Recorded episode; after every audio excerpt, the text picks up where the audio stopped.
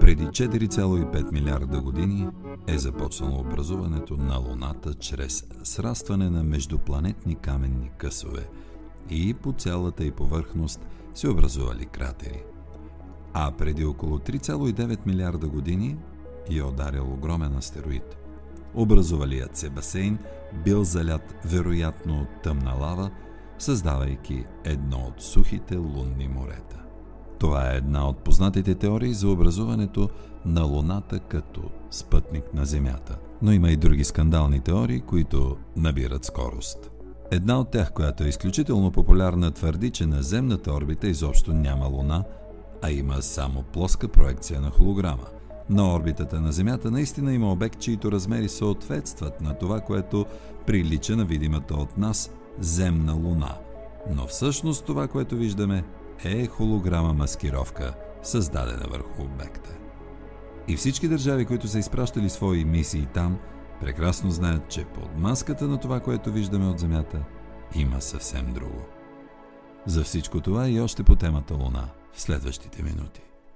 Професор Бойко Рангелов, здравейте!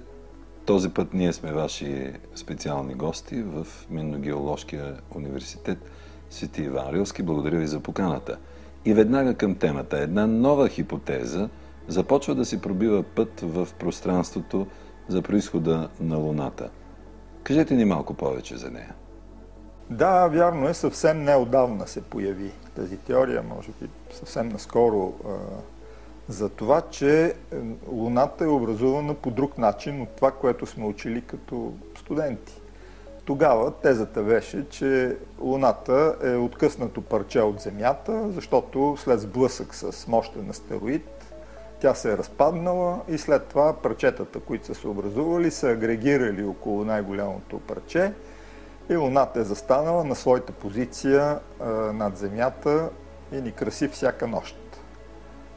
Новата теория казва съвършенно различни неща и аз съм много склонен да я възприема, защото тя дава обяснение на неща, които до момента изглеждаха напълно необясними по отношение както на происхода, така и на поведението на нашия спътник на Земята. Новата теория се състои в това, че аналогично на въртенето, спираловидното въртене на големи космически обекти, които се въртат около общ инерциален център – Същото е станало и с нашата планета и нейния спътник. Знае се, че природата никога не прави по едно нещо, така че има логика в това, когато съществуват две големи масивни тела, те да се въртят около един общ ротационен център. Така бяха открити всъщност и гравитационните вълни, нещото, което донесе Нобеловата награда по физика на учените, които го направиха – защото те засякаха изменения в гравитацията вследствие на въртенето на две близко разположени черни дубки около един общ център на въртене. Такива обекти има не само от гледна точка на черни дубки, такива обекти има и като звезди, наречени са двойни звезди, и като планети, наречени са спрегнати или двойни планети, и е, учените, които извадиха тази хипотеза за происхода на Луната, се опират на същите физически закономерности. Тоест, въртене на две тела, които имат общ е, инерционен център, около който се въртат. И вярно, ако погледнем как е, Луната следва непрекъснато Земята, как предизвиква деформациите върху нейната повърхност следствие на така наречените лунни приливи, това ще стане доста понятно. Освен всичко друго, винаги е предизвиквало удивление факта, че Луната винаги е обърната с едната си страна към Земята. И това е резултат на синхронизацията между нейното въртене около самата ос и около Земята като отделно тяло. Е, когато тези две позиции съвпаднат, когато тези две орбити са еднакви по време, ние имаме този ефект, с който Луната винаги гледа с едната си страна към нас и казваме на невидимата страна на Луната за другата и част, което беше наистина необяснимо, но което с новата хипотеза намира много по-лесно своето обяснение.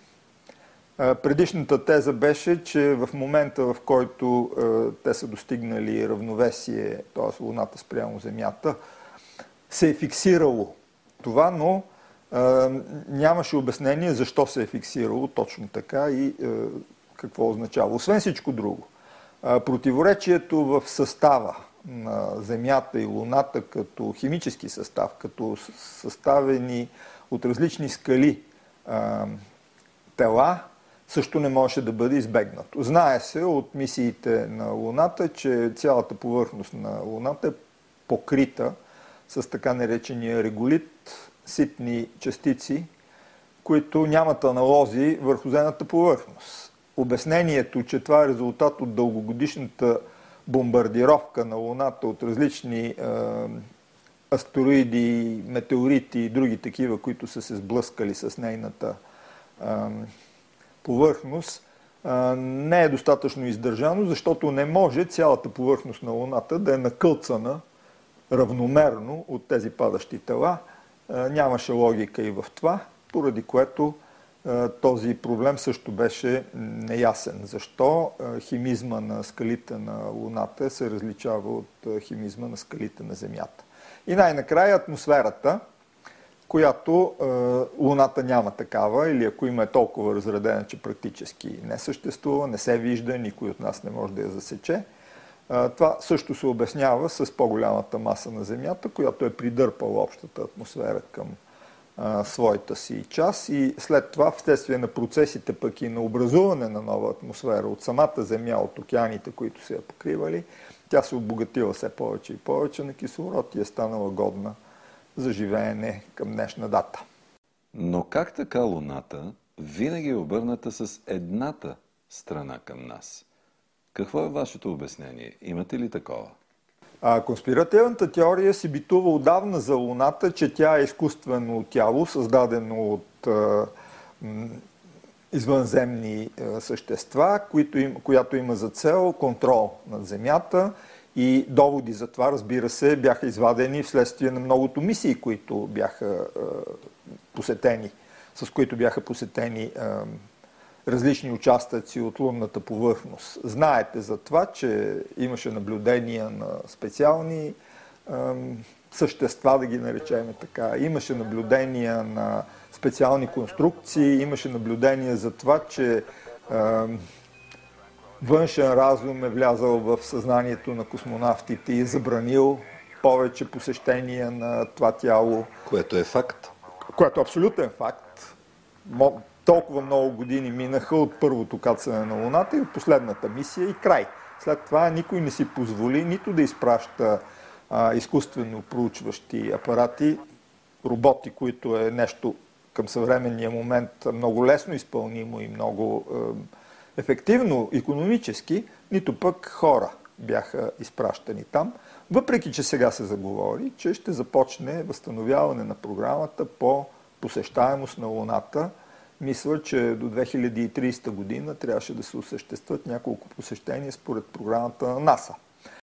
Вътрешността на Луната драстично се различава от вътрешността на Земята и това беше доказано физически с експерименти. Една от лунните експедиции на Апола пусна един от двигателите, с които задвижваше окололунния модул да се удари върху повърхността на Луната, като преди това инсталира няколко сизмографа, това е така наречения активен експеримент, при който се създава удар върху лунната повърхност и по разпространението на сейзмичните вълни се съди за вътрешния строеж на Луната. И се оказа, че той практически няма нищо общо с вътрешния строеж на Земята, ама нищо, много драстично се различава.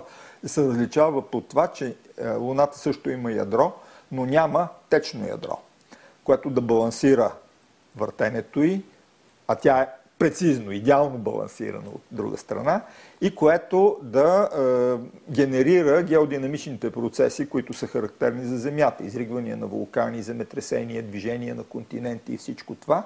Това на Луната липсва. Луната се оказа едно твърде стабилно е, тяло, въпреки че лунотресения бяха регистрирани. И тук се появи най-голямата изненада за учените и активният експеримент с падналия модул върху повърхността и, и пасивните от местни земетресеница, които бяха регистрирани от сизмографите. показаха, че Луната има свойството да задържа много дълго сеизмичните вълни, което означава на прост език, че има свойството да канти. Ако едно земетресение на Земята с магнитуд 2,5-3, каквито стават ежедневно, продължава примерно, записа му е толкова дълъг, ако 1 см е 10 секунди, то на Луната това беше увеличено 10 пъти. При този състав на лунните скали това нямаше така логическо обяснение и оттам конспираторите отново получиха своя довод за това, че Луната е куха и заради това канти като камбана.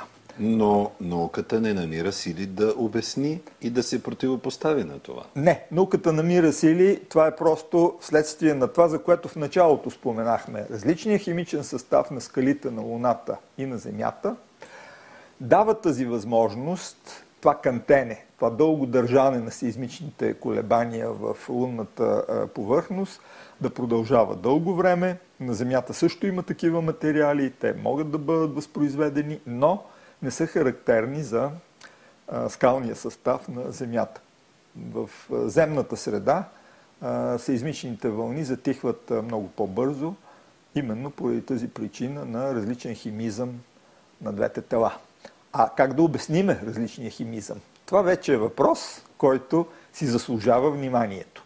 И тук тезата на учените, пък а, аз също мисля, че това е разумното обяснение, по време на въртенето на двете тела около общия център, което продължава и до днес, между впрочем, Луната успява поради по-малката си маса да привлече по-леките компоненти от а, околната среда, от космическото протопланетно вещество. Докато Земята е придърпала по-голямата част. Не само това. Смята се, че в ядрото на Земята има и протозвездно субстанция, вещество, което генерира вътрешната топлина на Земята и тази геодинамика, за която стана дума. На Луната ни е стигнала силата на масата на привличането, за да придърпа подобна част от тежките компоненти и да самостартира вътрешната си енергия, която да движи тектонски лунната повърхност.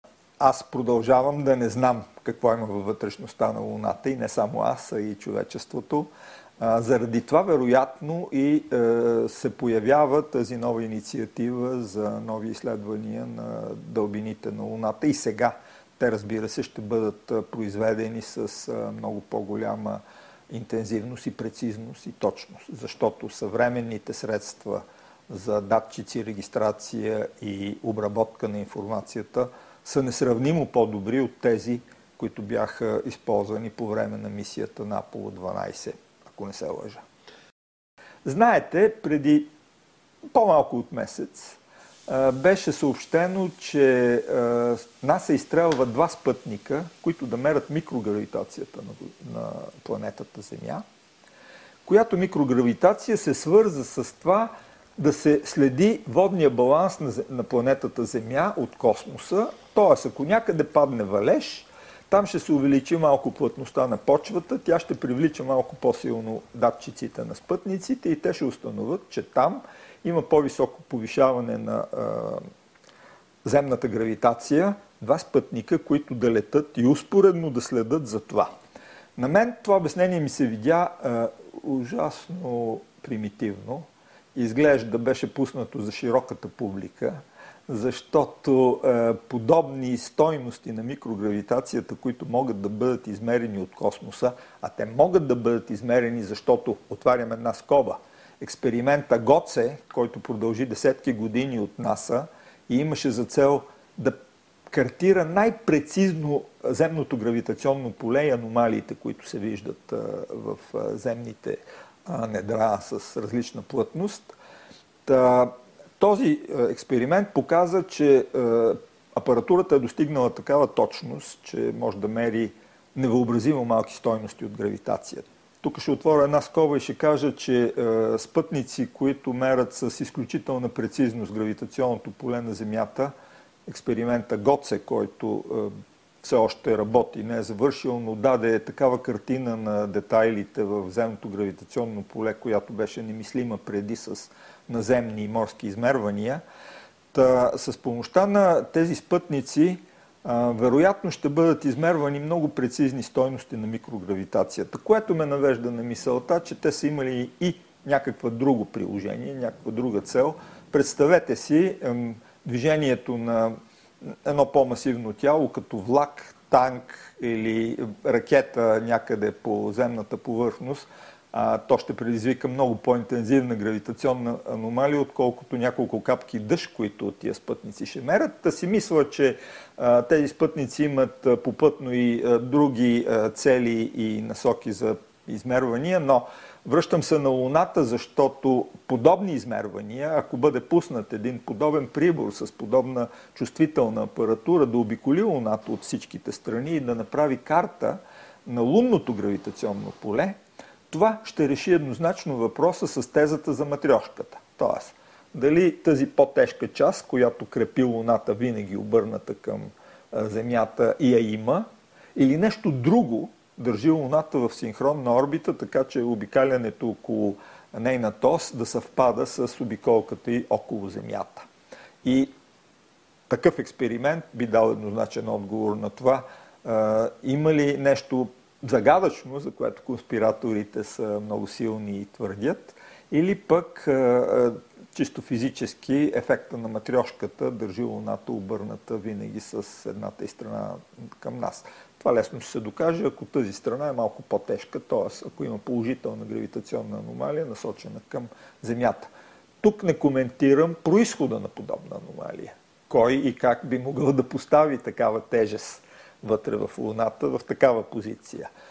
Въпреки, че тази теза, за която говорихме в началото за синхронен център на въртене, може да даде обяснение, ако във времето, когато са се образували двете тела, те са били, били в по-течна форма, да кажа условно, или по-пластична форма, където следствие на гравитационни взаимодействия, подобно стратифициране, подреждане на, теж, на тежките маси, би могло да се получи.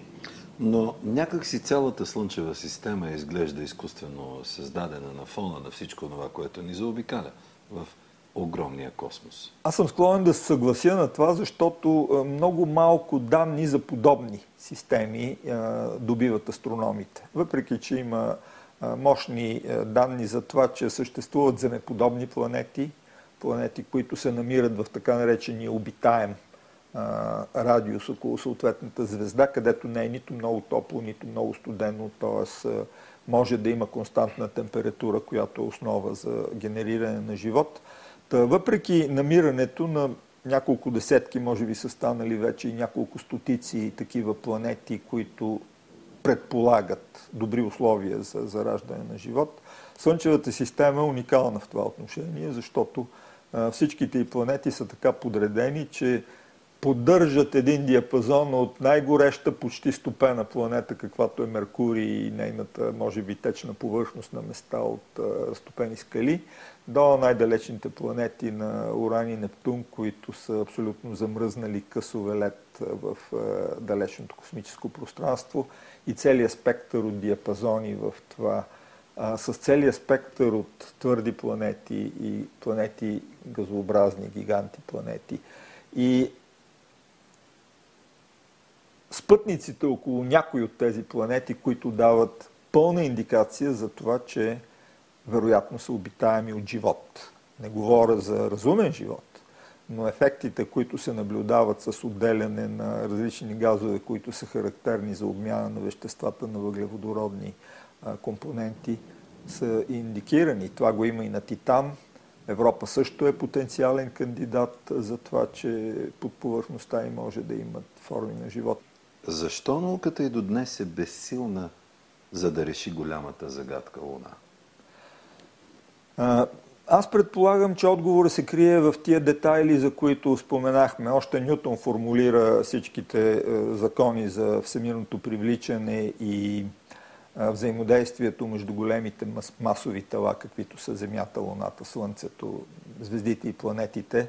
И общо взето е, цялата технология на изстрелване на космически апарати в космоса се подчинява на законите на Нютон, въпреки че дявола, както винаги, се крие в детайлите. Значи, вие не може да сметнете, че Земята е хомогенно тяло, Луната е хомогенно тяло и да изстреляте ракета, която да лети между две хомогенни гравитационни тела. Нищо няма да се получи, няма да кацнете, ще се разминете с Луната. Детайлите са в това, че учените успяват да въведат тези корекции, които да повишат точността на насоката за полет от едното по-голямото тяло към по-малкото.